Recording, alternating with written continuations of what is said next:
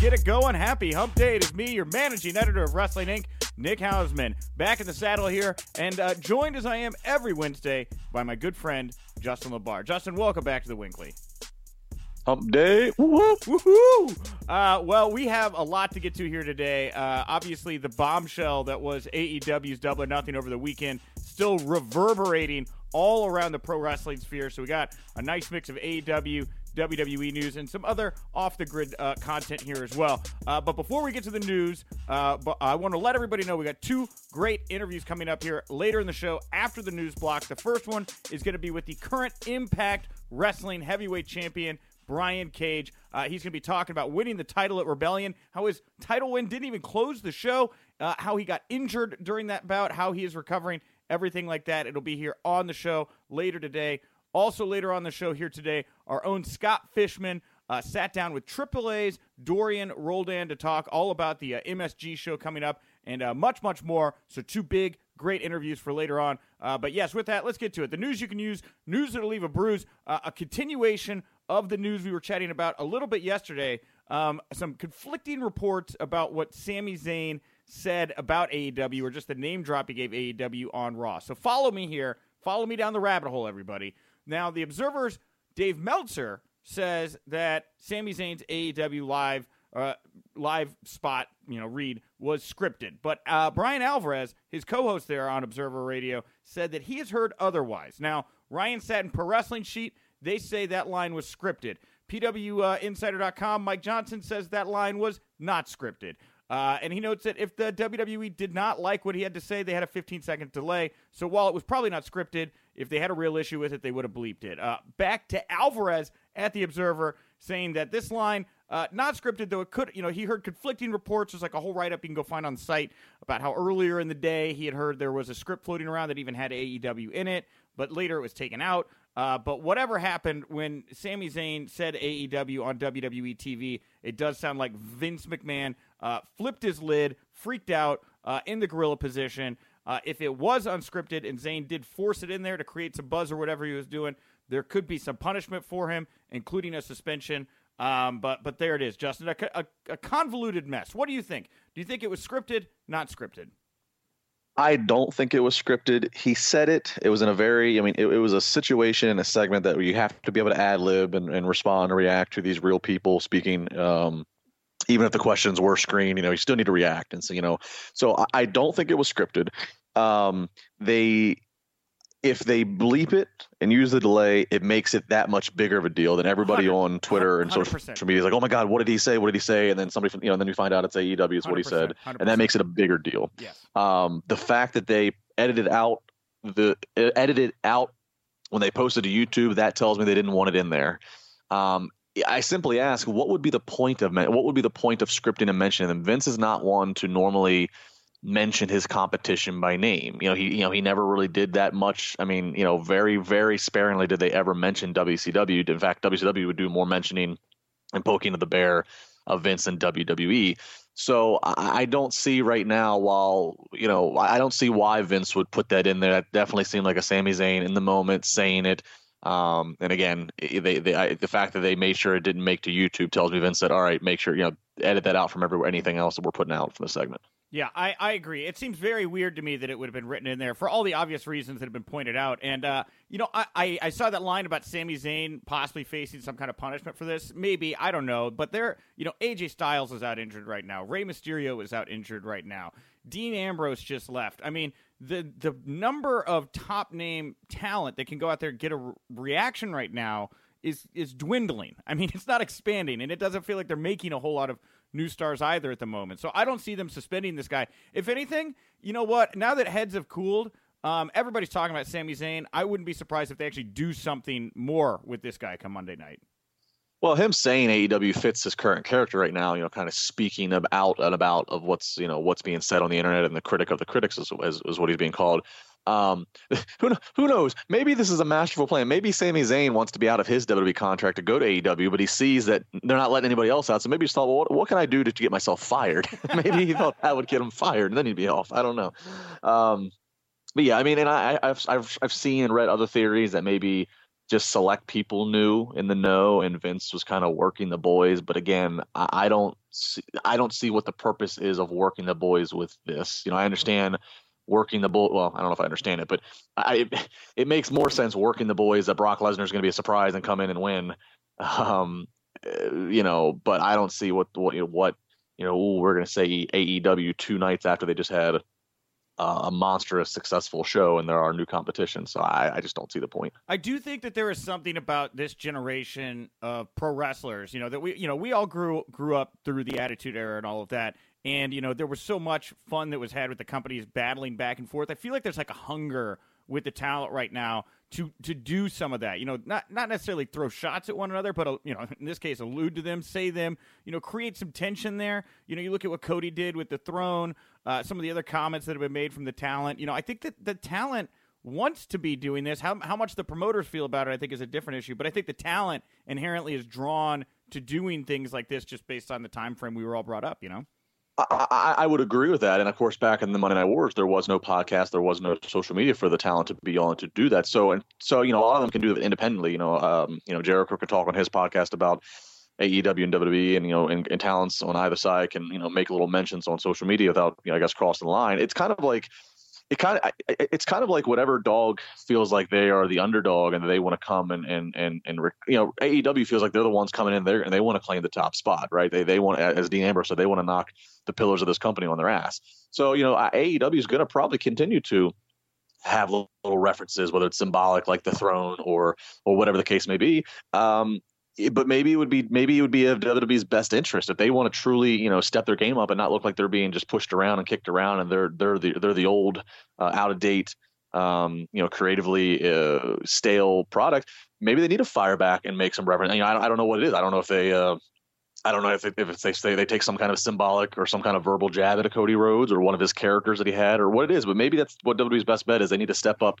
You know, Vince likes to fight, and Vince likes you know, we've heard many stories from talents that Vince likes you to stand up for yourself, and you know, he kind of sometimes will uh, provoke talents purposely just to see if they stand up for themselves because he respects that. So maybe that maybe he needs to take that same kind of initiative where you know, you know, hey Vince, I know you don't want to acknowledge that there's other wrestling out there or other sports entertainment, but uh, you better do something because this is obviously this is not going away. Uh, so maybe you need to you know fight fight a little fire. Maybe that'll make you. I mean, AEW is the cool kids right now, right? WB is the WWE is again the outdated thing. Maybe you need to, maybe you need to try to get some of that cool crowd back by you know you know you know throwing throwing some jabs back and say, look, you want to fight, I'll fight. Now here, here's what I, here's what I've envisioned. Triple H next week he comes out. He's got this big match with Randy Orton, Super Showdown, and he said, "I've been working with Coach Shawn Michaels to prepare for this match." And Shawn has told me he has found competition, a warm up bout that is going to push me to my limits tonight uh, to uh, to go up against Randy Orton. And Shawn Michaels says, "I found the best talent for you," and he brings out a mini Dean Ambrose for for Triple H to to beat up there in the ring. That's funny, right? Uh, that's very DX. uh, I, I kid, but that tweet I put out about that did did very well. Well, who knows? Maybe you know to, to be a little bit more realistic to it. Maybe it'll be um, you know we see them using enhancement talent or, and local talent, and sometimes they go by the the real work name of those enhanced talent. Sometimes I give them fake names. Maybe they'll pluck some uh, indie talent from Austin, Texas next Monday, and, and they'll be named, you know, uh, some variation of, of Dean Ambrose's name or, or, Jon Moxley's name or something. Mean, that that I actually realistically could see. I wonder, eh, on a side note here, if this does uh, as a, a ripple effect of what's going on right now, have them start changing independent wrestlers' names again every time when they come through developmental. Because you got to be thinking here, man, we did dodge a bullet making him Dean Ambrose. If we'd have brought him through as Jon Moxley, like we did with Punk, I mean, think about how much more this. I mean, I mean, it's already huge, but it, it could mean even more if he had kept the name throughout. Well, that's that's a very valid point, and that is something that they that they got away with. You know, that they got away from. You know, obviously AJ Styles, you know, Samoa Joe. You know, a lot of guys keeping um, the names that made them famous prior to WWE. So that is a great point. You know, I mean, if AJ Styles would would have left, um, you know, I guess I guess when his recent last contract was just recently up, if he would have left, you know, I mean, his name would have been you know, AJ Styles, who wrestled in WrestleMania and, and who was a former champ, you know, versus had they changed him to some other name. So, I mean, that's a good point. I, that, that, that may, now that the fact they do have uh, serious competition again, that may, um, that may change the game with that uh, in terms of. But but at the same point, I can also see Triple H fighting against that and saying, look, you know, some some of what makes the NXT brand so great is the fact that we can have these names that were successful elsewhere now on the NXT brand. So I mean, it's it's, it's probably one more internal struggle that would be going on or and, and talked about. Well, we're gonna find out tomorrow what's going on with Joey Ryan, right? Allegedly turned down the AEW contract, maybe to WWE. I got a great name for Joey Ryan in NXT. You ready for this? Mm. Richard Dixon. I get it. I get it. then you could be Dick Dixon.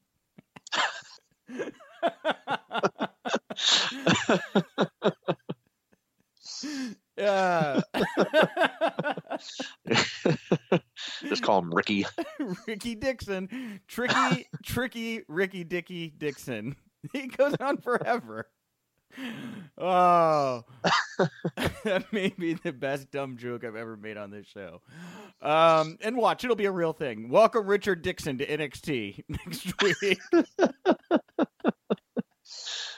the trickster, Rickster Dixon. Yeah, the biggest the biggest trick is his dick, right? Like, how does that thing work? Tricky Dicky. Oh, what, or, oh, I was going to say Dick Trickle, but I think that was a NASCAR driver. Look, but if there's anybody that knows dick tricks, it's Rich Dickerson. Rich Dickinson. you, you've gone cross-eyed on the Ricks and Dicks. Oh my God! Oh, hire me now, Vince. I'm here to save your company. he's he's not Joey Ryan. He's he's tricky Ricky Dixon.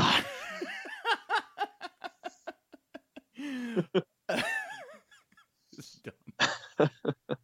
And then you can just picture just like he did with uh just like he did with uh Droz and uh and beyond the mat. But but rather than puke, it's like he's gonna, he's gonna, he's gonna, he's he's erect, he's erect, he's erect. Ah, uh, you know, Ric Flair got over doing the double eye poke. You know, he could do the single eye poke. That could be like his new. uh, uh, thank you to everybody who's still with us. Yeah. I mean, if anybody knows how to do the job, it's tricky. oh. Okay. Well, thank you for those two minutes, two full minutes of that, Justin. We we dedicated do this dumb dumb thing. Uh, it's tricky, Ricky Dixon on Hump Day. Happy Hump Day from Richard Dixon. uh, Dick Dixon here. no subtlety, just all dick jokes. Uh, 100% dick jokes. All right. Um, get back to the news. Uh, back to a regularly scheduled program. Back to our run sheet here. So, on the note of how WWE is handling AEW in their bubble, uh, it was reported uh, last night by various fans on Twitter that some signs were confiscated at SmackDown. A couple that made it to TV. One that said "You aren't MJF," which I think was over Kevin Owens' shoulder. There was another one that said "Save us." Triple H. Now, those got taken away. Another fan on Twitter chimed in saying that he saw signs being taken left and right. Um, there were also AEW chants that broke out throughout the show. Now, before we got off on our tricky Ricky Dicky Richard Dixon conversation there, uh, I was going to bring up, you know, how wrestlers today want to be like those wrestlers they saw in the Attitude Era. I think there's something to the idea that the fans do too. Does that make sense? Yes. Yeah. Okay. So, despite what Vince wants, or this imaginary vision of where the where pro wrestling is at right now, or what you would like it to be, I think that if they've, I mean, look, it's. I don't know. I mean, of course they're going to fight it. I would think. I don't think they want all these signs on their TV. But I mean, did they do that during the height of the Monday Night Wars? I feel like I saw WCW stuff pop up constantly on TV. Yeah, I mean, it was kind of a free for all Wild West. You saw, you would see NWO shirts at a, at a WWE event. You'd see DX shirts and Austin 316 at a WCW. Um, you constantly see signs. I, I mean, again, WCW again, they, they kind of poked. You know, they were the WCW for you know for those 50 or 83 weeks or whatever it was were were in the position that AEW kind of feels like now. WCW was trying to be cool. They were being innovative. They were, they, you know, WWE kind of ran a little stale and lost some talent. You know, so Bischoff, how many times would Bischoff, you know, pull out a sign on the way to the ring that said, you know, Vince fears Bischoff, uh, you know, and, you know, they, I mean, again, you know, like, and I feel like if, if somebody had a sign in an AEW show that, that had something uh, of some similar, you know, putting AEW over, uh, uh, uh, they would probably acknowledge it. You know what I mean? Uh, so again, I go back to WWE. You know, it's like you just look like the stiff, you know, principal. You look like the stiff, you know, parent who's not with it. If if, if you're just you know telling people what they can wear and what they what signs they can have, you know, you might as well just try to fight some fire with this. And and and, but you know, Vince is not going. to At least not right now. He's not going to do that. He's going to it's his TV. It's, it's, you know for the night that he's there, it's his arena. He's gonna you know he's gonna you know police it and, and have it look the way he wants on his television. So yeah, I uh, I, I I think there's also I mean you know they're in their groove right now, and AEW is not yet regular competition to them, right? Like they did this big great show. It's gonna be another month here. Uh, before we see their next show, maybe it'll be as good. Maybe there will be headaches. Who knows? There, I, I definitely get the, the I get the vibe. There's a bit of a wait and see attitude on WWE's part in regards to, to AEW. Uh, yeah, I mean, which is understandable again because you know WWE is producing, you know, uh, five six hours of live TV every week. AEW right now is just done is just doing you know three hours every so many months. So uh, yeah, I mean, obviously there's okay. Let's see what they do when they got to pump out and, and, be more on the grind. But um, but you know, at the same point, I think you know it, it, it all all signs so far what we've seen again i just point to i mean production value the money that's behind it the talent that's behind it the you know the the, the interesting stories already. I mean all signs point towards that these guys are on the right track meaning aew and again this is this is me everybody. This is justin labar the wwe kiss ass saying this. I mean you know I, so i can understand wwe's doing a little wait and see but i think they need to be realistic that i mean these guys got the distribution they got. Like it's probably you know, this is probably for real. You know, I mean, it's, of course, AEW is going to have some weeks where it's like, ah, eh, that wasn't a great week or wasn't as good or, or why did they do that? You're always going to have second guessing in anything creative. Any, every TV show, every movie gets gets gets gets criticized in some form or fashion. But um, by and large, right now, the people are thir- people are thirsty for you know some different or or just for any you know even if and this is me. I mean, I'm a WWE fan still. I, I always will be. I, I want AEW to be to do well for nothing else but to push WWE and make WWE just try some you know th- start throwing some stuff really against the wall and finding what sticks. Yeah. Uh, well, here's what uh, AEW is going to be trying out here. Uh, on the note of Jon Moxley, we now know who his first AEW opponent will be on June 29th at Fighter Fest in Daytona Beach, Florida, the backyard of Bash at the Beach. Jon Moxley will face Joey Janela, the bad boy. Now, the two shared a backstage moment at Double or Nothing that aired on uh, the latest Being the Elite episode, which I highly recommend you go out of your way to check out.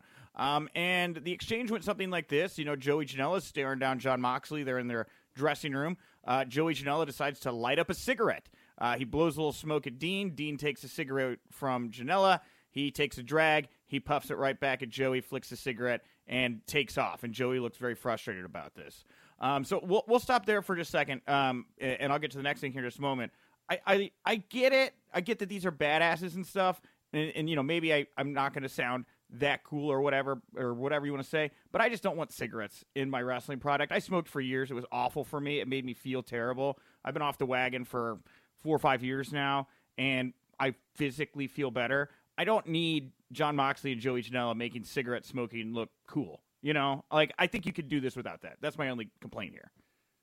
Yeah, I mean, uh, yeah, yeah. I mean, it's, it's Joey Janela. I mean, he smokes in real life. It's just something. I guess it's you know meant to make you know make these two look like the bad boys and and whatever. I mean, it's a it's an easy first match for Moxley. It's in terms of you don't need much build. It's kind of like you know, you know, here's Joey Janela who you know is you know maybe some shades of Jon Moxley when he was younger. You know, six, seven, eight years ago prior to WWE. Uh, although Moxley is far more intelligent and cerebral uh, than than Joey Janela is in terms of his character and, and, I think as a person. But it's an easy it's an easy you know jumping off these two. You know, it, it gets easy buzz and yeah, I mean the cigarette thing. I mean. Whether it's cigarettes or whether it's vaping or whatever, I mean, it's just it is what it is. Um, but I, but I, you know, I respect your your view to that, especially if, you know, especially for somebody who, you know, has quit and is, is, seriously happy that you've quit. So yeah, well, you know, it's it's just again, it's like okay, the bad boy, James Dean, right? Like they sold cigarettes for years off the bad boy image, and guess what? A lot of people died, right? So like, yeah. you know, it's well, they, well, well, they, these guys do death matches, so people die death matches, right? Sure. Well, you know, cigarettes kill you, but they also kill those around you with the secondhand smoke. Yeah. So uh, I'm not going to get on my high horse here too much about this because I get it. I'm as excited for Moxley and Janelle. I like both these guys a lot. It's you know, just for me, I would feel uh, uh, like I, I missed an opportunity to say something uh, of note here, and I just don't feel like we need cigarettes in our in our pro wrestling product. And you know, feel free to disagree with me. Uh, but yeah, this will be a great bout. It falls in line with what Joey Janela has been doing for years now. Joey Janela is the dream match guy. Every year, Joey Janela spring break is who is Joey's big opponent going to be this year. Perfect first guy for Moxley. Puts over Joey Janela. Um, and uh, yeah, I, am sure it'll be great. Um, now, also of note, uh, this morning, Chris Jericho released his latest Talk is Jericho podcast. Uh, Jon Moxley is the guest, and uh, I've uh, I got a tip. I got tipped off by Raj first thing this morning. Nick, this this just came out. Try to listen to it, you know, before the show if you can. I was putting together the run sheet and a couple other things, so I've only about 45 minutes, 50 minutes through it. It's about an hour and a half long. But oh, good God Almighty, Justin, do not end your day without listening to this podcast. This is the most comprehensive look at the current state of WWE creative and how management handles talent in WWE. I mean, I've ever heard. I mean, Prichard does a lot of stuff but back in the day and all that type of stuff. I'm saying as far as this current product and, and how top name talent, because Jericho and, and Moxley here, you know, Jericho's like, yeah, you know, I, I experienced similar things even when we were working together, you know, commiserating on the structure, uh, the confusing structure of trying to get uh, creative to listen to you. It, fascinating discourse.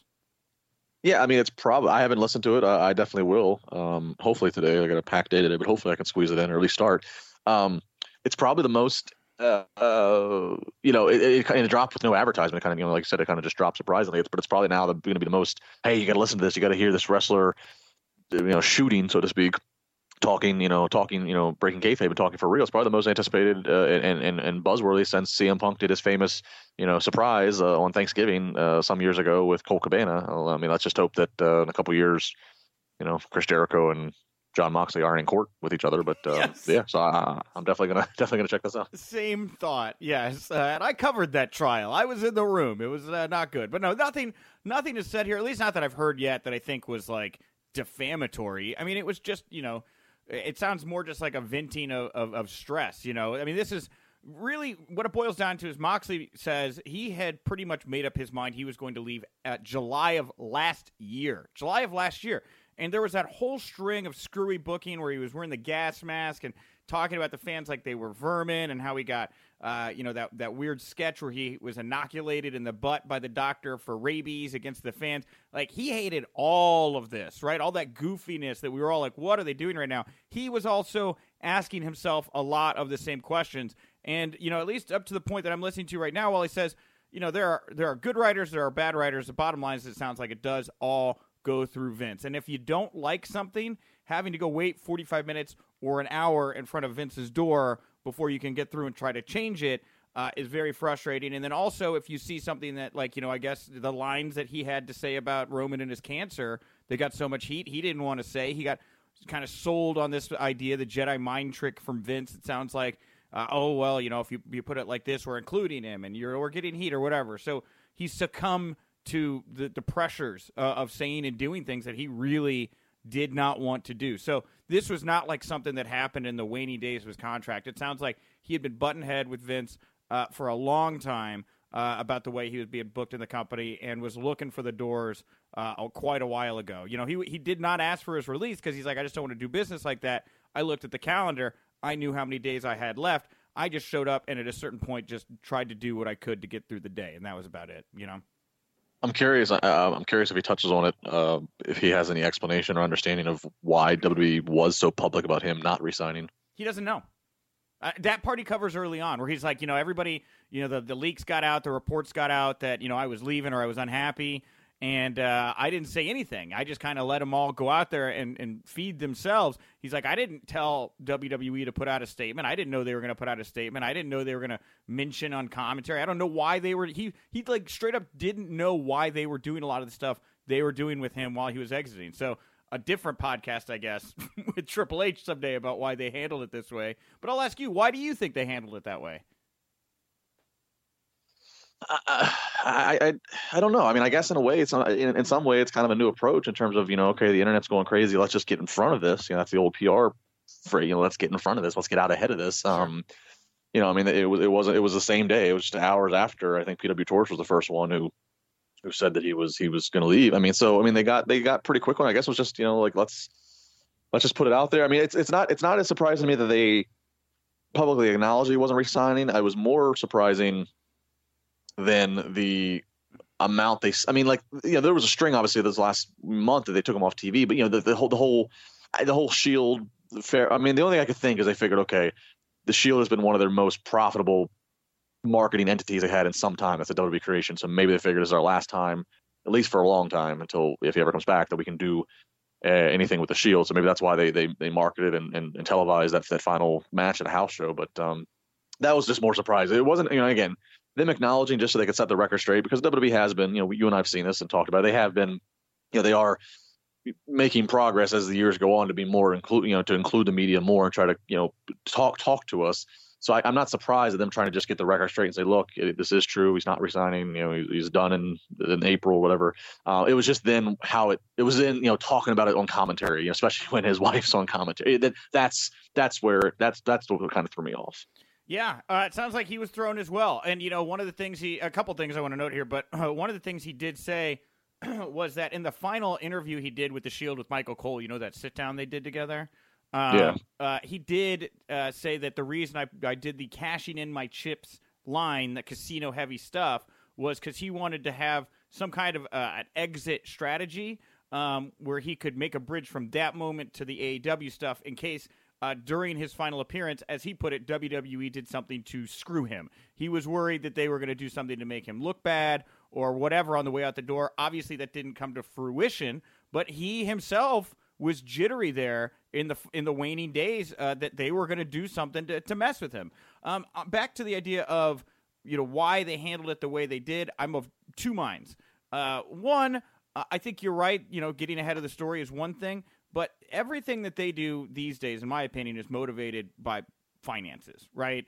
And I could see if you don't be transparent about this and things start to, to happen and you see this guy jump into the company, you know, I don't know. Is that cause for concern for investors who don't feel like they're in the loop? They would have liked to have known that they were about to lose a big commodity like this.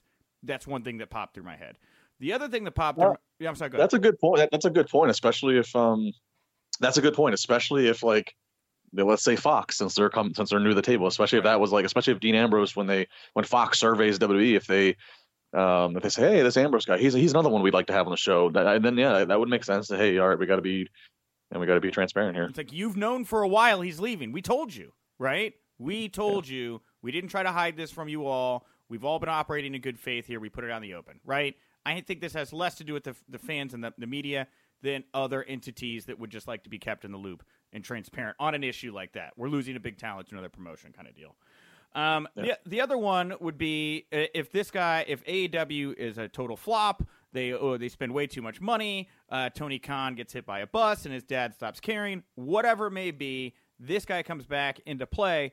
I would think that they would want to have said in good faith, um, we did everything to give you a proper release. We made you do a couple jobs, you know, Drew McIntyre, put your head through chair or whatever, which is, you know, uh, customary. But we didn't, ha- we didn't, we didn't screw you over. We operated in good faith. We would love to have you back in the mix, right?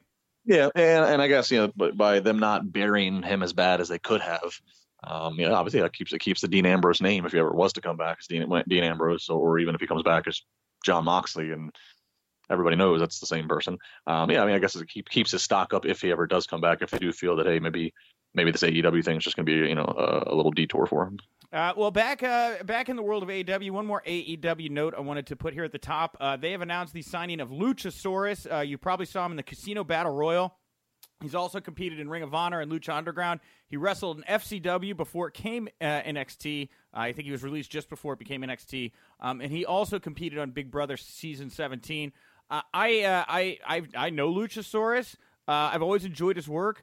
I thought that he presented himself in that Casino Battle Royal uh, better than I have ever seen him present himself. I just thought his, I thought he was given time to be given good spots, look like a, look like the monster in that match, and I, I was on the hook. I was like, I hope they keep this guy around. I think they need somebody like that.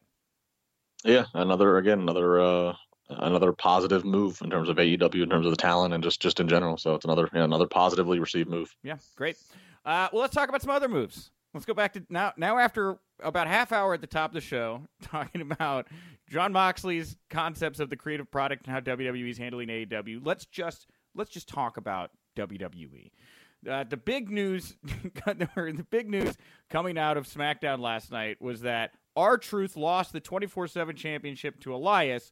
Then Shane McMahon put Elias and uh, Drew McIntyre in a tag match against Roman and R-Truth. But in order to protect Elias, Shane McMahon suspended the 24 7 championship rules until the end of that tag match, which Truth and uh, Roman Reigns would go on to win. And then R-Truth would pin Elias, taking back the title at the end of the night for, for a big moment. What what'd you think about how that played out, Justin? Eh, I mean, you know, I again, I, I I'm I'm still open minded to the whole 24 seven title as we've talked about, and uh, I I guess I guess I'm just I guess I am a little bummed that Elias's first uh, title in a WWE was was as gimmicky and, and short lived in one episode of TV. But uh, I don't know. I, I I'm I'm kind of indifferent at the moment with it. I wonder how long they keep this going, where they try to make this title feel important. Like I didn't think that this was poorly executed. I thought it was a little expected, right? Like as soon as Shane made the the announcement, I also was like, great, they're already violating these rules. What are we doing here? Um, I didn't. I didn't dis. I mean, I of all the things I've done in the twenty four seven championship, at least this had a story arc that went across the whole show. I do still wonder how long do they take the time to come up with meaningful angles for this title before it just becomes, uh, you know, oh, we got to do something with this. Drop them in a pool of applesauce. You know. Yeah, no, it's. I mean, that is true. At least it did have a. At least it did. At least it did have some um, continuity throughout the show. I'll give you that. Yes. Yeah. So there you go. Uh, WWE canceled this coming or has canceled this coming Monday SmackDown Live event in Corpus Christi, Texas. Great town, by the way. Uh, due to scheduling conflicts.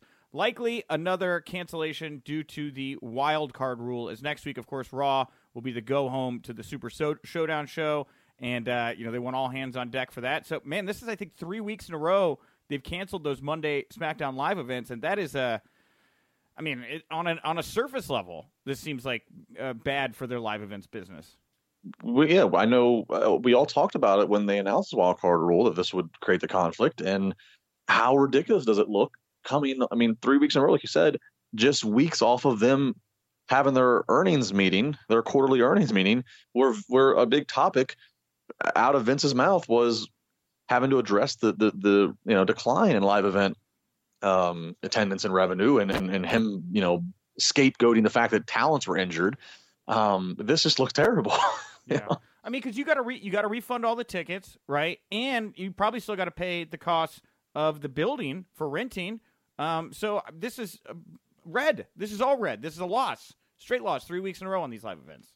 Yeah, it just looks bad. It looks bad from a money standpoint in the red. It looks bad just from you know anytime any whether you're a, a musician or a comedian or or you know sports entertainment. Like whenever you have to like cancel a show, that that that, that, that never sounds good. You know, everybody wants to say, "Oh, we've added a second show," you know, because everything there's such demand. But when you say that we've canceled a show, um, you know, like you know, you and I in the wrestling community, we all understand hey, they have you know this wild card rules messing with their touring schedule, and so that this is why they're probably doing it. Like we get that, so we know you know, but but to to the general person who might have heard that WWE was coming to town.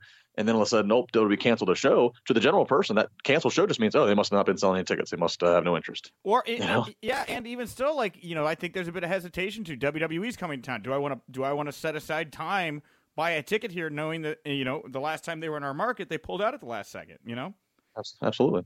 So, uh, just weird, unfortunate. Or just just make them one roster. You know, like have that touring schedule, give NXT the other touring schedule, and let's move on with our lives. This is just becoming a mess.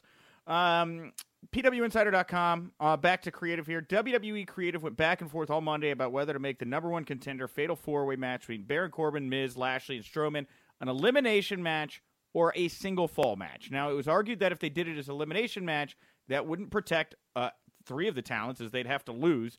Uh, so it was the uh, the idea of doing a single fall match. That argument won the day. Um, and on that note, Baron Corbin did win that match, and he posted a photo of himself on Twitter with the Universal Championship, trolling the fans here. I mean, good. I mean, the right argument won here. Good. Yeah, the, the right the right argument won for that reason. And if you're gonna have the sleazy heel win, you want it to be in a case of he just got the lucky one pinfall versus oh he survived the other eliminations. I mean, so that just, just it's kind of just wrestling one-on-one common sense. I'm not sure exactly. I'm not, I, know, I don't know who in the room or who, what the, what the great reasons would have been for an elimination, other than it maybe to make it more exciting or make or to let it fill more time potentially. But that's not the answer here. That they they made the right call. The Undertaker is going to return to Raw this coming Monday night, his first appearance uh, on WWE TV in a while, and of course he's got his big match with Goldberg coming up uh, this coming uh, that that coming weekend for Super Showdown. Uh, what are your expectations for what Undertaker does here on Monday night? Uh, just a simple generic promo of you know maybe maybe plays off of the the you know who's next and rest in peace and you know just plays off the catchphrases. Um, not you know last this past Monday when I saw when watching Raw when I saw them you know put their uh, schedule across the screen and the next Monday was in Austin, Texas. I you know, immediately tweeted I said you know wouldn't be shocked to see Taker you know it's go home show. They need to do something to acknowledge this match other than just the the package video they have and this is a short trip for Undertaker. So uh, yeah, I'm not. I mean, if they were smart, I think it would be. I don't know. I was gonna say may, maybe maybe the answer is okay. You're advertising Taker. Um, maybe have Goldberg interrupt him. That might get a little bit more juice behind this, but I don't even know if they need to do that. Yeah, I mean, you could get creative with it. I, I, agree. I don't know that they would do too much. In the back of my head, I feel like, you know, maybe a warm up match with Elias, you know, have Undertaker come out. You know, there's unfinished business there. You know, they talked about, you know, we heard the rumors they're going to do it Super Showdown. Maybe use this as a chance to give Undertaker a, a warm up uh, victory or match here to show he can still go in the ring against Elias. That's the only other thought I had, you know. maybe maybe maybe Taker's doing his promo and Goldberg's music hits and here comes Gilberg and then Undertaker just squashes Gilberg. Gilberg, mini Dean Ambrose. Let's just do it. Just do it. um, you know, the other way I would have gone with it, and I know that this is uh, ridiculous, but and I have to say it out loud, is like if you'd had Undertaker, uh, Elias comes out, confronts him, they have the bout, and then out of nowhere Goldberg comes out and spears Undertaker, and Elias got the win over Taker there. Uh, that would put some real heat on this, but I don't know that they'd be wanting to go the distance with it. Yeah, I, I, think that'd be. I think I think we're asking too much there. Yeah, whenever Elias looks good, uh, Undertaker can beat Goldberg, and boom, you set up set up Undertaker Elias one more time. It actually means something, you know. I'm not disagreeing, dude. I'm just I'm not I'm not going to hold my expectations so high. Listen to the Moxley interview. Let's see how good that pitch would have gone. uh, also, the uh, for Super Showdown, Lars Sullivan is going to now be taking on Lucha House Party three on one handicap match. Um, you know, this will make Lars look good, and then on to the next thing, right? Yeah, he'll look. I mean, it'll make him look good. It'll be a big squash. It's just like how when Ryback was, you know, squashing two or three guys in one match. I mean, I don't know. It is still odd though. Like coming right off of the comments that they had to like, you know, take care of these comments of him being, you know, the, again the, the the racial. I mean, putting him, having him just beat the hell out of these guys called Lucha House Party. I mean, it's as it's it's almost as questionable as, as Terry Runnels carrying a gun in the airport. Yeah, well, we can talk about that now, but yeah, I think you you know there's something to that, but you know, at the same time, it's like I feel like everybody's at a point now where I'm waiting to see. It's like I think this guy is gonna uh, be on the level and genuinely try to change his ways here. What are you gonna do? Just beat white guys for a while? That seems like you're. Oh, no, no. I, I, again, I, and I, I, agree with you. I, I mean, I, I, you know, we heard from Titus that he, that he, that he, he, apologized. It sounds like he is going the right way, and I'm not holding, you know, and I, it, you know, I'm just saying, it's just it looks, it just looks odd. I don't know. It's just, it's, it's right in there. Just, it just odd timing and order of events, just like when we talk about the live events. Vince talking about how we're going to do a lot better live events and how they're canceling one each week. Well, they only got one big live event that matters each year. It's bigger than WrestleMania. It's the, show in Jeddah. Not as Saudi good as, if not better, than WrestleMania. Oh my god! You want to you want to talk about the Terry Runnels thing here real fast before we get to the final the final thing here on the because you brought it up. I mean, so yeah, I mean, I, I just it's the headline that broke right when we started. And I just it just I I here in Pittsburgh, there's been like an insane amount just this calendar year of people who've gotten caught with guns that go into the, like to the TSA. I, I just don't. I don't understand. Like, how do you like? And I just, I mean, I have nothing against people who own guns. I'm, I'm, you know, I just don't understand. Like, how do you, like, what do you just forget that you have a gun and you're going to the airport? Yeah, so here I'll read what it says. XWA superstar Terry Runnels, who famously married Goldust, aka Dustin Rhodes, uh, back in the day, was arrested in Florida on Wednesday after officials say she brought a gun to the airport. Uh, a, a carrying uh, the the charge is carrying a concealed firearm, a class three felony. Uh, carries a punishment of up to five years in prison, up to five thousand dollars in fines. She was taken to jail. Bond is set at twenty five hundred. Uh, she uh, so when she went through the security checkpoint, she had a loaded Glock nine millimeter on her. WTF? What a dummy! like, oh, I mean, are you on drugs? Like, what is going on here? Where you're wa- Oh, take everything out of your pockets, right? Take your coat off. Take your is, wait did you did you just put a loaded Glock nine millimeter in the plastic bin? Excuse me, person in front of me. Can I have another uh, tote? I, I, need to put my Glock in this one. I don't want to put it with my shoes and laptop. Or do you try to sneak it through and not put it in the bin, and then you go to the thing where you have to put your hands over your head and they scan you, and they're like, "Hey, we see the outline of a gun in your in your belt you know who else, there." You know who else has the same problem is when uh, they they walk through TSA and TSA is like, uh, that's an illegal weapon you're concealing. And he goes, back off, sir. I'm Tricky Ricky Dixon. Tricky Ricky Dixon. He made it back in. Uh, Richard Dixon. I can't wait. Uh, and uh, speaking, you know, that brought us right back to NXT. Now, new NXT superstar, former NXT t- superstar Tyler Breeze, uh, joked on Twitter with Lance Storm. Lance Storm ribbing him about, you know, he's still listed on the Raw roster, as is David Otunga. Uh, Tyler Breeze questions whether he's even part of the Raw roster anymore. Um, you know, I wouldn't be shocked here. That guy is doing a Moxley right now, and just checking his calendar and waiting to see when he can go out there and uh, see what is on the horizon. You know. Wait, David Otunga still? I thought David Otunga was the silhouette they used for the uh, mystery partner. No, no, no, no, no, no. David Otunga apparently, at least unless they changed it today because Lance Storm was ragging him about it. David Otunga in trunks, still listed as part of the Raw roster. My guest at this time is the current Impact Wrestling World Heavyweight Champion. It is the Machine, Brian Cage. Brian, thank you so much for taking the time to chat with me here today. Hey, no problem, man. No problem. You know, I just finished meal number one, so got a, got a little open a window. Meal number one. How, now, I know you get asked all the time about your workout regime and all that. We don't need to get to that, but how many meals a day do you eat? Uh, six to seven. Six. That's a lot of meals, man. Uh, you know, and you got to eat that much to look like you, Brian. I mean, you are the machine. You're a freak of nature, and now you are the definitive face of Impact Wrestling. How does it feel to be in that kind of position now, finally in your career, to be the face of a national brand like Impact? Uh, it's awesome, man. I know I made you know plenty of posts about it, and I've talked heavily with you know certain people close to me. About, yeah, it's it's it's it's amazing. I mean, this is this is the aspiration, the goal for anyone, everyone, you know, who's in our business. Um, I've always been asked, you know, and I even during the whole program with with John, people kept asking me there, you know, why haven't you won the big one? How come you never, you know, represented a company like this? And that was like the million dollar question. Just uh, never happened and never really even got the uh, possibility or you know or chance to. So to finally finally you know sink my teeth into it and be the world champ, obviously not be able to compete and defend the title as regularly as I'd like is a bummer, but no, um, it's it's awesome. So I'm I'm very thankful and um, definitely fulfills uh, my career to the point where I've gotten so far. Well, yeah, and like you said, you're not able to defend the title as active as you would you would like. You know, obviously you were injured here at Rebellion. You know, take me back real quickly to the moment to the moment you realized you'd injured yourself during this title match. Oh, immediately after the Spanish fly uh, onto the floor, yeah. Uh, I mean, that second, I knew I was like, oh, that's bad.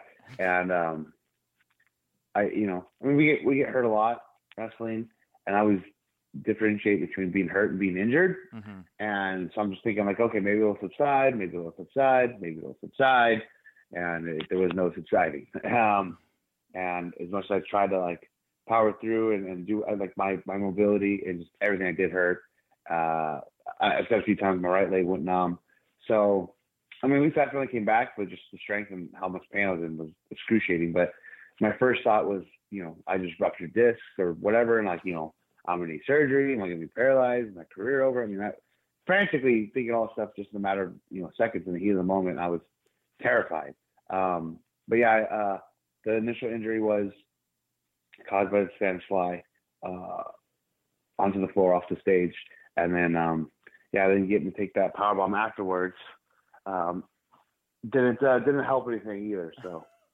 Yeah, I mean, were you talking to the referee at all at this point? Was there any ta- was he trying to maybe wrap the match up or even like finish the match in a way that you would have been unhappy with? Um, yeah, no, everyone, you know, I mean, just like in any sort of sport, sporting event, um, you know, they're gonna ask, like, okay, can you continue? You want to stop the match? You want and like, I felt like everyone wanted the match to stop except for me. I was Like, no, no, no we're going to see this thing to the end. Like I don't care. Oh, so. Um, well, I was listening to an interview with Jordynne Grace recently where she noted that Ed Nordholm uh, stayed with you at the hospital that night. Uh, is that true? Did did Ed uh, stay by your side as you were getting treated that night? Oh yeah, he um, I mean, obviously Melissa came with me to the hospital, and uh, he's the one that drove us there, took us in, and uh, he stayed there until we left. Man, you, talk to me a little bit about uh, Ed Nordholm. Uh, you know, that's the coolest story I've heard about Ed in a long time. You know, what is your relationship like with Ed? What kind of a guy is he? Uh, Ed, Ed's real cool. I've, I've never had any issues. with Ed. Ed's, funny. He's uh, um, he's pretty uh, um, what I say? I don't want to say social, but I mean, he talks to all the talent. Like he, Herman just hides away, or you know, has any. Um, he's not, you know, some some dickhead or you know, macho like oh CEO guy that just you know wants to produce money or whatever. Very easy going guy, very easy to talk to. Um, real chill, real relaxed, and yeah, no, it was, it was really awesome that he took us and uh, you know tried to make us as comfortable as possible mm-hmm. while we were there. So um, obviously it's funny in the, in the in the heat of it. I mean, I knew he was there, but I wasn't even thinking about it because I was in so much pain and I was so tired and so hungry, and I was like, "Gosh, me get out of here." Uh, it, it didn't really hit me until like after the fact. So like, oh yeah, Ed's here. I'm just thinking like, oh yeah, somebody from Impact came with me, so I couldn't drive, and they're just like, oh, let me go with Brian to the you know to the hospital. And then, you know, when I started reading people talking about, it, I'm like, oh yeah, yeah, I guess that is a lot uh, a lot bigger of a deal than uh, I guess I was realizing. So, so you know, was, I'm glad and thankful that he uh, was willing and able to do that. Yeah, and awesome. You know, last question here uh, about the injury. You know, like you say, you're not defending as act, uh, often as you'd like here. Oh, I just heard you. Oh, we're getting some scratch here. Oh, we're getting some scratching. We're getting some scratching. I don't know where your microphone's hitting. Um, but uh, you there? Okay, yeah, sorry. Yeah, yeah, yeah. I don't know what happened. Oh yeah, probably your beard or something scratched on your microphone. Whatever. Um, but uh, but yeah, you know, uh, I uh, you know, I do commentary for Warrior Wrestling. I got to see you defend the title uh, a couple weeks ago here in Chicago. Uh, how does that bode for your recovery? I mean, I see you in action. Are you going to be out that long? I mean, when do you expect getting back to defending the Impact World Championship? Uh, you know, I don't know when I'm supposed to return. Uh, my goal and my hope, obviously, is to be back at Slammiversary. Um, as for yeah, you were at Warrior Wrestling. That, I don't know if you know this too, but that wasn't. I mean, we did what we could, and that wasn't like a oh hell of a match. And actually, that didn't even happen until like the last second. Like that wasn't supposed to. Um, I wasn't, you know, I was a creator wrestler, Was supposed to wrestle. I wasn't going to wrestle, and I had um, agreed on a to drop the title and work an angle to an interim champion. And then uh, when Eddie Edwards uh, canceled from being sick, I think he got food poisoning. Yeah. Um, you know, they were stuck without that match and no cage match. And I just kind of thought about it and like, well, you know, if it's cage and it's three way and Austin's in there and he's really good, he, uh, I'm like, you know what? I think I might be able to do something. So um, that was just kind of a flash in the pan, you know, last minute decision. And uh, we really uh, we were able to make it work with what we had because we got a lot of mileage out of doing nothing. So you took one bump. I mean, again, I don't want to talk too much about worry here, but you took like a Michinoku driver at one point or something like that during that bout. And I, me and Rich uh, Bocchini, who was on commentary too, were both like, "Ooh, that looks scary and very painful," considering that we both knew you were pretty beat up that night. You know. Well, I took it right on top of my head too, and that's what I wanted. I'm like, "Oh, don't drop me on my back. Just, just, just drop me on my head, please, oh, please." As soon as I saw you on top of that cage, I'm like, he's not coming down. This thing's over. Um, uh, you know, you brought up the power bomb after the match at Rebellion. There, how do you feel about Michael Elgin stepping in there on your moment and, and laying you out? Uh, you know, he's. Uh, I mean, obviously, I, I know Elgin very well. Uh, we speak, you know, tag team partners and tag champs in PWG, and um, you know, okay, first and foremost, there um, I'll say I, I'm I'm glad to have Elgin on Impact. I think Elgin's a phenomenal talent. Um, I think he uh, definitely adds a lot to the already stacked roster, especially you know the the heavyweight division, if you will. Um, now he said you know he was going to make a statement regardless if I won or John won. Um, I think he left out to the fact that I was that I was hurt that he's able to freaking come out and do that. So you know now he's out there and he's doing his thing, and I hope to be back for Slammiversary. I hope to be able to, you know, put on the performance that I wanted to put on at Rebellion, and uh, I'm uh, I'm expecting it to be against Elgin. So that that's the game plan, and you know, I hope he's ready, and uh, we're going to tear the roof off, and we'll see what happens. Okay. You know, this is obviously a big moment for you. Obvi- you know, like we said, you, you're the face of the company now. Your first world championship here at Impact Wrestling. Um, but you were not. You did not close the show. The show was closed by the tag team titles. How did you feel about your big win happening in in the non main event slot that night? Um, I, I actually didn't mind at all. Um, only because I knew what they were doing, like the type of match they had. So, a it was easier for them to follow us because he had a you know a weapon in the chair, and plus then there wouldn't have been a long cooldown time to clean up the ring as well. Yeah. And then you know hindsight with what happened with with uh, my injury as well, then I'm I, I'm even more thankful that he got to close the show instead of us. So. True. Uh, well, your wife, uh, Melissa Santos, uh, she has a shot at the Knockouts champion, Taya Valkyrie, this week. Uh, how do you feel about uh, you and Melissa potentially becoming uh, the new first couple of Impact Wrestling, like Ty and Johnny were? Well, I mean, I think obviously they, they, they had their moment, but pretty sure everybody everybody realizes the, the, the true power couple and the true you know it couple in Impact is Melissa and Cage. I mean, I don't want to bring up social media and whatnot, but I feel like uh, we're, we're, we're pretty over. We're pretty over. So, um, I, uh, I and Melissa's a, a, hell of a hell of a, a talented individual. I mean, what that do is the, the amount of stuff that this girl can do that people don't even realize is, is, is unbelievable. So, um, I'm uh, I'm stoked, and uh, I mean, and I'm just I'm glad too from the get go that she just got to be brought on board and part of the team, and that I get to travel and be with her, you know, more and more and more. Since who knows what's ever going to happen with Underground now at this point. Yeah. Your guess is as good as mine. I honestly believe that from everything I've heard. So uh, yeah, right. Uh, you know, but Taya Valkyrie, I had the the chance to chat with her a week or so ago here on the show, and she told me uh, that she would be interested in putting her title on the line, her knockouts title on the line against your Impact Wrestling Championship. She had no problem doing that. Would you be game for a title versus title match with Taya Valkyrie? Well, I, I don't see how I could do that because, um, a, I guess the world title right to claim is not is not uh, gender specific. Where the knockout style it says knockouts, so I don't see how I could rock that. Just like you know, I beat Tess at Rust Circus, I, I won the slasher title, won the, the women's title. But uh, I mean, I, I don't think I have anything to prove to uh, to beat Taya again or, or go off that title. But I mean, if she wants to come in the ring just to get you know power bombed all over the place again after how many times she's hit me in, the, in, the, in between the legs, I mean, I have no I have no problem doing that. If that makes sense. Uh, well, do you think that the impact would benefit then from some kind of formal intergender title or intergender tag team belts? Um, I, I don't know that there needs to be a, a separate intergender, you know, specific title. Um, but and, and all, all of the all of intergender stuff too. I guess that's the only like kind of gray area. It's, it's all just champions, right? It's all just championships. So, um, I guess that could be for anybody. But the women's title, in any league, is the only title that's actually called, you know, hey, it's for this sex right here. Yeah. Whereas everything else is just an open title. So I guess that's sort of like where the, uh, I guess where the, the, the gray area would, would lie. Yeah. Well, uh, there was another title uh, brought up in another company last night. I was just wondering, uh, what are your thoughts on like a hardcore 24 7 type championship? Do you think that that has a place in the pro wrestling landscape at the moment? Um, it was really cool when we uh when they had it originally, you know, back in the, the old Attitude Era. Uh, uh, honestly, no. I I think it was cool and it was like you know it was niche. It was like a little bit of a short term gimmick.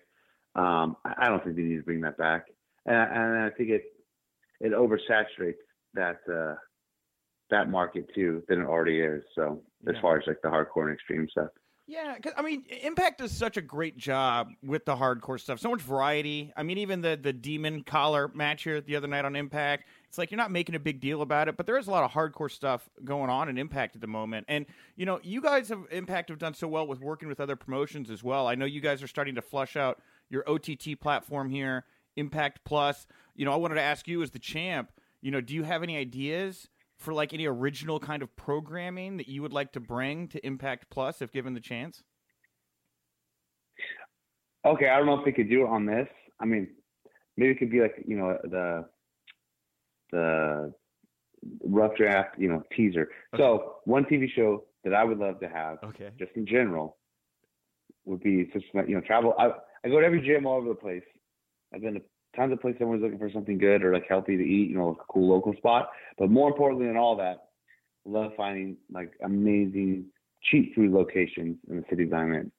So if we could do some sort of like you know like a little travel channel s type of show, where you know hey it's Brian Cage traveling to the city, checking out this gym, eating this place, and then oh for dessert for his cheat day here we go and we're gonna knock that out. If there's some little uh you know little ten minute short episode or something like that that we could put together of you know Cage uh, on the road with freaking weights, dates, cheats, treats. I don't know whatever you want to call it, but uh, that would be awesome. Wait, I'd be so on board for that. Weights, dates, treats, and eats. You just named the show yourself. That's a great. that's a fantastic name for the show, Brian. Uh, well, there you go. That was just on the fly, but that worked out. Oh man, yeah. Uh, on the hunt for your seventh meal of the day, late night Brian Cage. That's what I want to see. Um, right? Exactly. I dig it, man. I'm just wondering. Every I, I always like to ask people there because you know it's like you guys are so good at, at, putting these matches together. And everything. I'd love to hear your your TV show ideas as well. Um, you know, lastly here. Um, you know, we talk about the OTT platform. Impact has done such a great job working with different promotions. You know, you were so prominent at All In. Uh, had that great moment with Impact's uh, latest re-signee, uh, Jordynne Grace. There. I mean, have you worked as a liaison in any way to try to keep the lines of communication open? I mean, would you like to see AEW and Impact working together?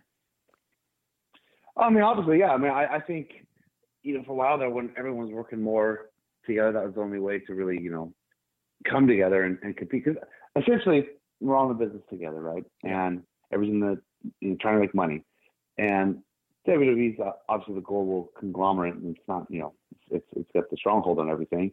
And I feel like instead of everyone trying to compete against each other and them, if everyone could kind of work together, it would obviously present way more possibilities as far as you know massive storylines, feuds, and it would just give everyone a bigger bump. Um, but I understand some time, you know, lines get crossed as far as uh, you know who's more relevant, who's more important. You know, this guy's that guy, this guy's this champion, whatever. So it gets it gets a little murky. But I mean, obviously, yes, I would love to see more partnerships going down.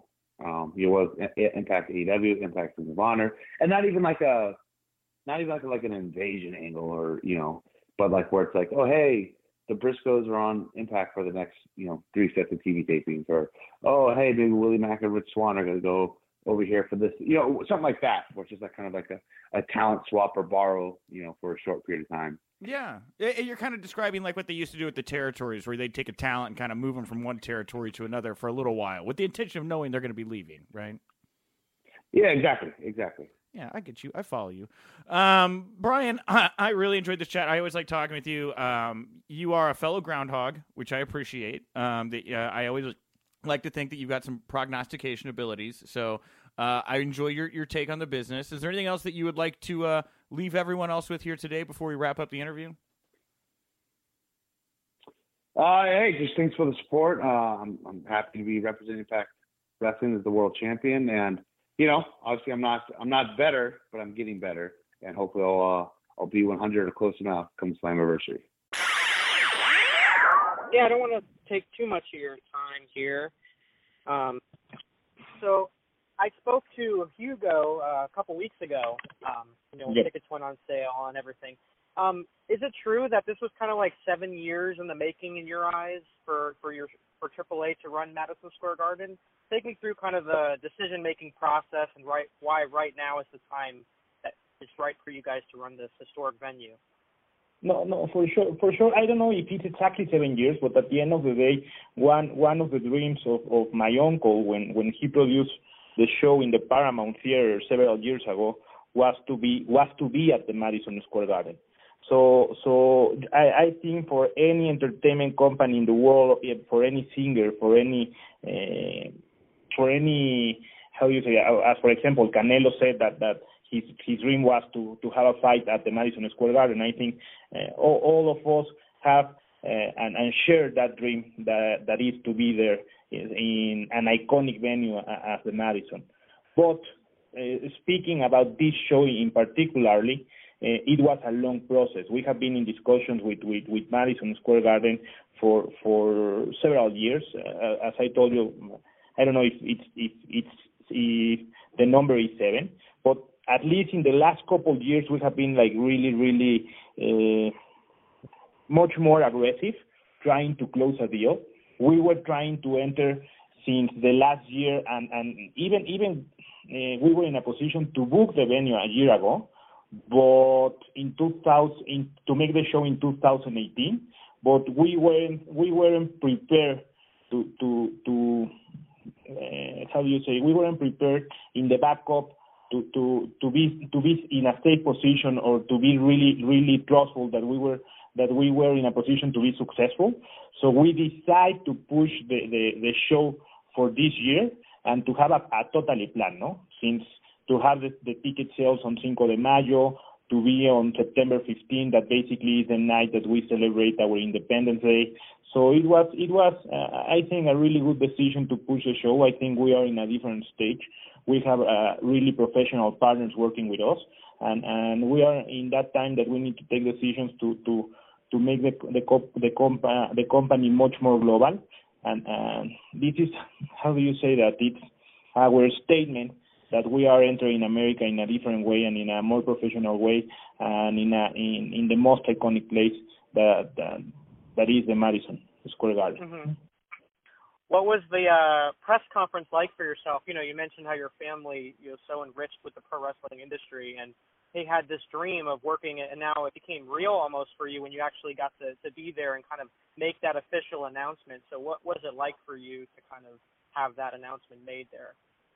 No, I can tell. Even even uh, goosebumps. No, at the end of the day, it's like it's something. It's something that if if you told me that we were producing that we will produce a show uh, five years ago at the Madison Square Garden, I will tell you that you were crazy. So so it's it's really it's a challenge, a total challenge. It's it's we need to to to be ready, and I think we are being we are being really uh, aggressive in the manner that we are entering in one of the most competitive markets in the world, that is the U.S. And and not not making a test a testing, basically. Uh, entering in the in the most not not just the most iconic, the most expensive venue in the world, and and and trying to bring our our brand, trying to bring AAA, trying to bring our luchadores. That basically there's a totally uh, it's it's a totally different concept that what Americans are used to to the wrestling to the wrestling industry. So so I think we are we are uh, really confident about what we're going to present, and but also with that challenge that we want to give uh, the best product, and we want to stay in the U.S. in the U.S. market, and it's the next step for the company. Are there plans to because you know in the past when AAA has run events, especially bigger events, like I remember the When Worlds Collide pay per view partnering with WCW with the broadcast, and over the years since then, you guys have run partner events. Um, are there plans to partner with wrestling organizations like an AEW or an Impact for this show, or are you kind of predominantly trying to look at doing this all on your own, but bringing in different talent? No, at the end of the day, what AAA is in a stage right now where we are really open to work with any company in the world. Of course, we, we made an announcement with, with Tony Khan and, and, and his team with AEW. Uh, we also have a really good relationship from, from with the people from Impact. I was personally in the event of Ring of Honor the last event that they had in the Madison Square Garden, and, and, and I say hello to Joe Koff.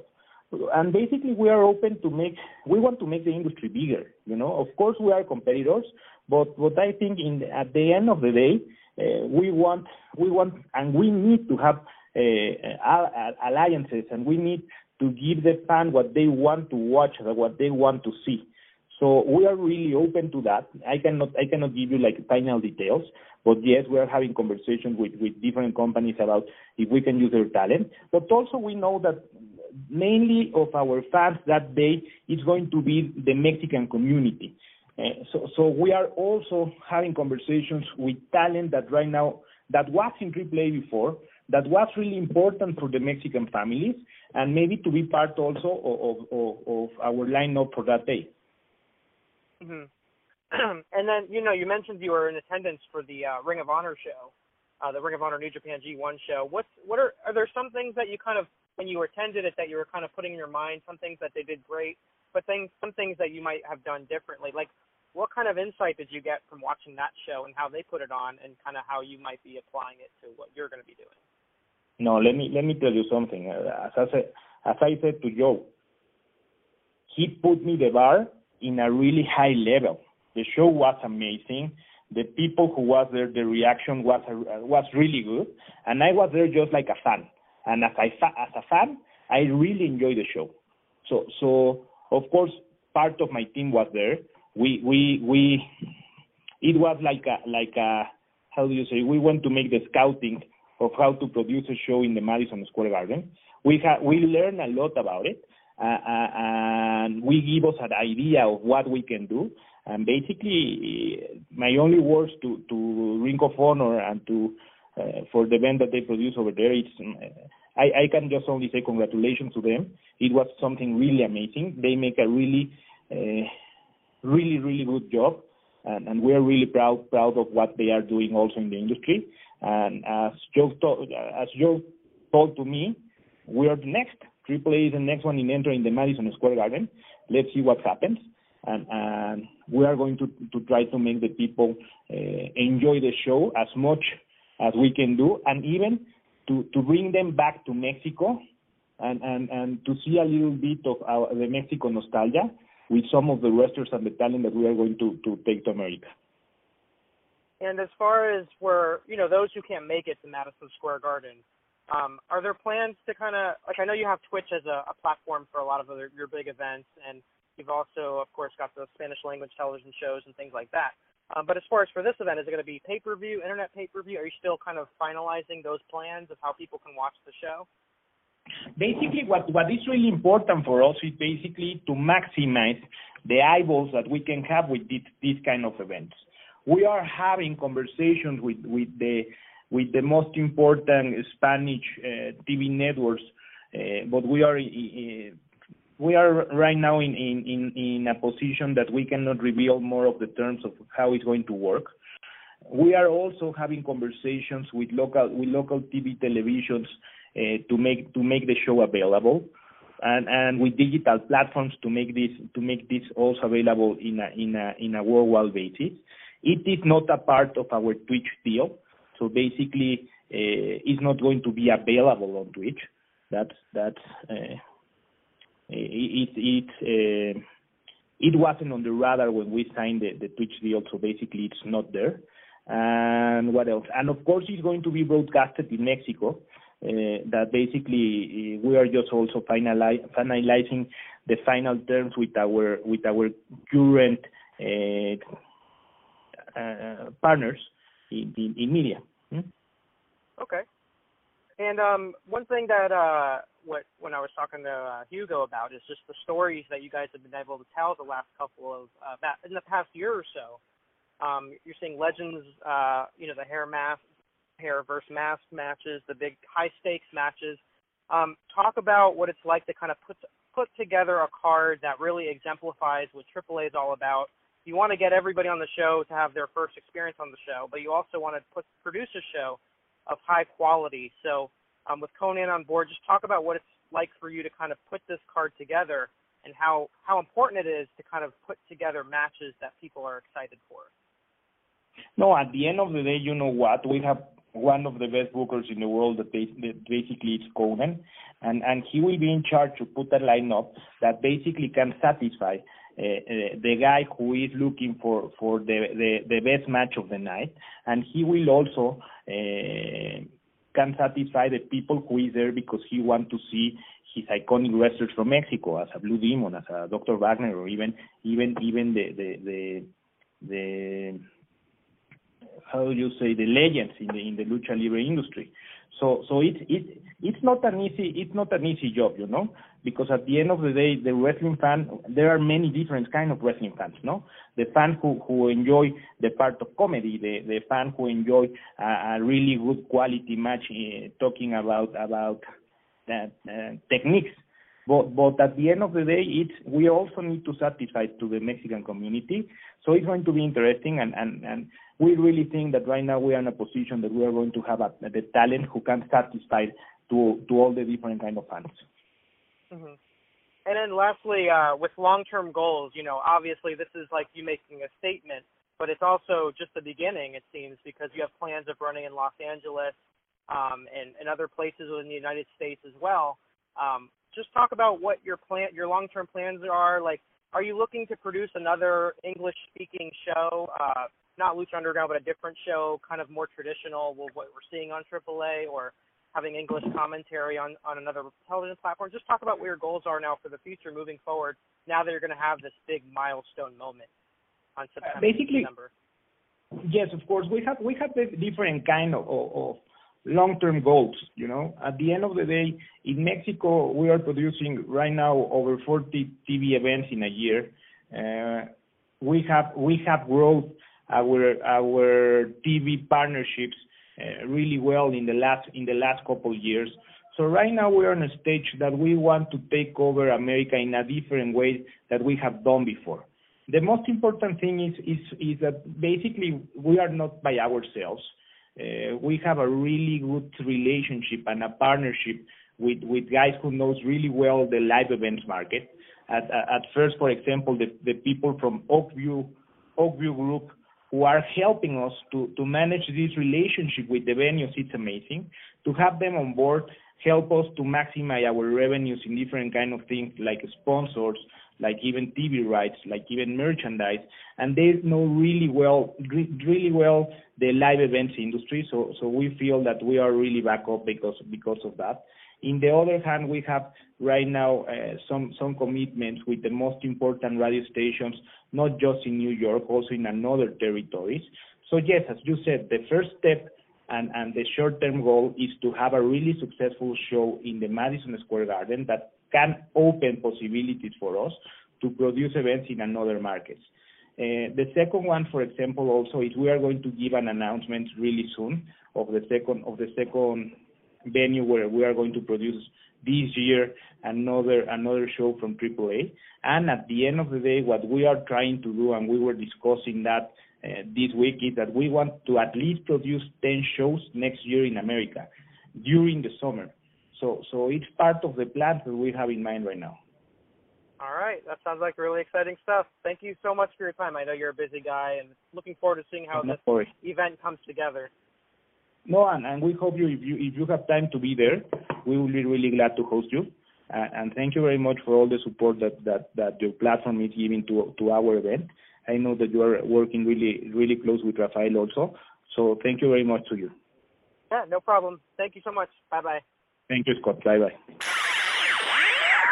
Thank you, Justin, for joining me at the top of the show. Thank you to Cage. Thank you to Dorian Roldan. And thank you for Scott Fishman for, for getting that interview with Dorian. Uh, we'll actually be back tomorrow uh, with even more content. Justin and I, we're going to be taping a little bit later tomorrow uh, because Triple H is going to be doing his latest NXT media call uh, in the morning. So uh, we will be airing a clips of that in the news block uh, tomorrow when Justin and I talk. Uh, tomorrow on the show, we're also going to have another Scott Fishman interview. He had the chance to sit down with Ross and Marshall Von Erich, newly signed MLW talent. Of course, they were featured uh, in the Dark Side of the Ring docu series. They got so much buzz. Very excited to have them on the show here today. Haven't heard them do much, if any, press. Um, we're also going to be playing the audio tomorrow that uh, Raj's chat with Ryback that got a lot of buzz last week. Um, so we thought we'd include it here on the, the final audio version of the uh, WINCLY here. Uh, Ryback, similar to Moxley here, opening up a lot about his time backstage in WWE, his treatment, everything in between. So I know you guys will love it. If you like the site, you like 50 bucks 50, 50 bucks for you to uh, pitch the uh, tricky ricky dixon at triple h tomorrow Oh, you think I should? Oh, no oh, I think I should. I think I should. I think you're right. Uh, if you like the show, you like the site, uh, go over to our Pro Wrestling Tees store for Wrestling Inc. Buy an old school logo shirt, buy the Jack Journalist shirt. Both are great. Take a photo, tag me. I'll retweet it. I'll have Wrestling Inc. retweet it. We'll show you a little bit of social media love. And uh, this Friday, I will be back with Raj Giri uh, for the video version of the WINCLY. You can find it. It is 2 p.m. Central Time every Friday via the Ringside Wrestling app. It is free to download. Go download it. Go tune in. Watch us. You can jump into the Hangout section, uh, chat along with all the topics going on. Justin, what do you want to plug, promote, put over here to wrap up the show today? Uh, just follow me on social media at Justin LaBar, and we will uh, uh, talk and opine about all of these hot topics that are in the wrestling world. No, I mean, it's, sexual the way you said that. Ooh, we're going to opine about Tricky Ricky, Richard Dixon. Okay, Daddy, you see, we all opine the Wicky Twicky Dixon going to the pay window. David Dow, this man does dick tricks. He's Tricky Ricky Dixon. He tricky wicky and he don't need no sweet sapphire. I am at Wink Rebel over on Twitter. Thank you so much for listening. And remember, if you winked, you didn't miss it.